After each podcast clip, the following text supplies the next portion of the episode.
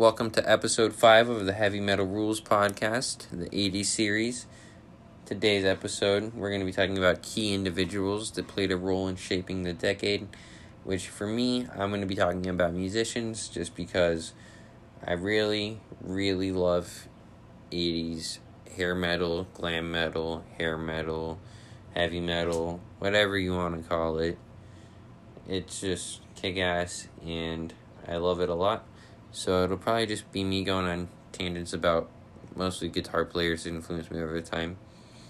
But one key individual that stands out is Eddie Van Halen, of course. He's one of my biggest influences when I started playing guitar. I would pretty much only listen to him most of the time, just play some of his favorite songs on repeat. That way, I was always inspired to go home and pick up my guitar, skip class to go play guitar or whatever. And really that's because of his unique style that he brought to the table. Before him, there was a lot of guys who were playing pretty heavy music. For the time, it was considered really heavy, but in today's world, it's like classic rock, like ACDC. Uh, Guns N' Roses was a bit heavier, but those types of guys. Journey was considered rock and roll they're not super heavy. They definitely have some pretty sick guitar in there, but Eddie Van Halen came over on a ship with his parents when he was really little. He grew up learning piano classically, and then he and his brother Alex wanted to stray away from those. So his mom was like, Well, Eddie wants to play drums, so Alex, you have to learn something respectable, and you're going to learn guitar. So Eddie goes and uh, sells newspapers to save up to buy a drum kit, and Alex gets his guitar and he takes his classical lessons. But while Eddie's gone out delivering the newspaper, he gets on the drums and starts playing them. And Eddie gets home one day and he gets shown that his brother's been playing drums.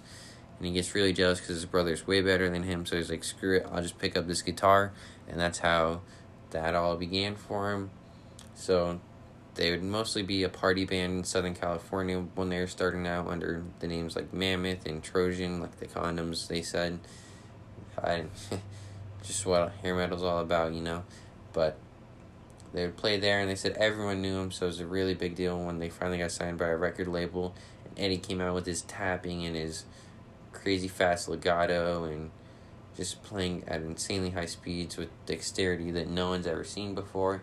It really revolutionized rock and roll for eternity, really, forever. His legacy will always be remembered because he's really great. And then after him came guys like Vito Bratta from White Lion who took stuff that Eddie Van Halen did and some would say did it better, but they really just put their own twist on it that makes it unique to them and just gives them a great sound this really defines the decade of music. And then you got guys like Motley Crue, who's more into they're more glam metal since they dressed up like girls, kind of, and wore lots of thick makeup and crazy outfits. But those guys ruled because they were just sex, drugs, and rock and roll. Not just because they were rock stars, but just because that's who they were as people. They got into a lot of trouble Nikki Sixx overdosed on heroin and died twice now. And they were just really a, a motley crew.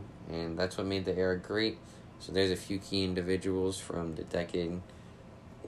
Uh, of course, there's way more guys out there that really ruled the time period, but those are some of my favorites that I like to look up to. So thank you for tuning into the Heavy Metal Rules podcast, and I'll see you guys next time.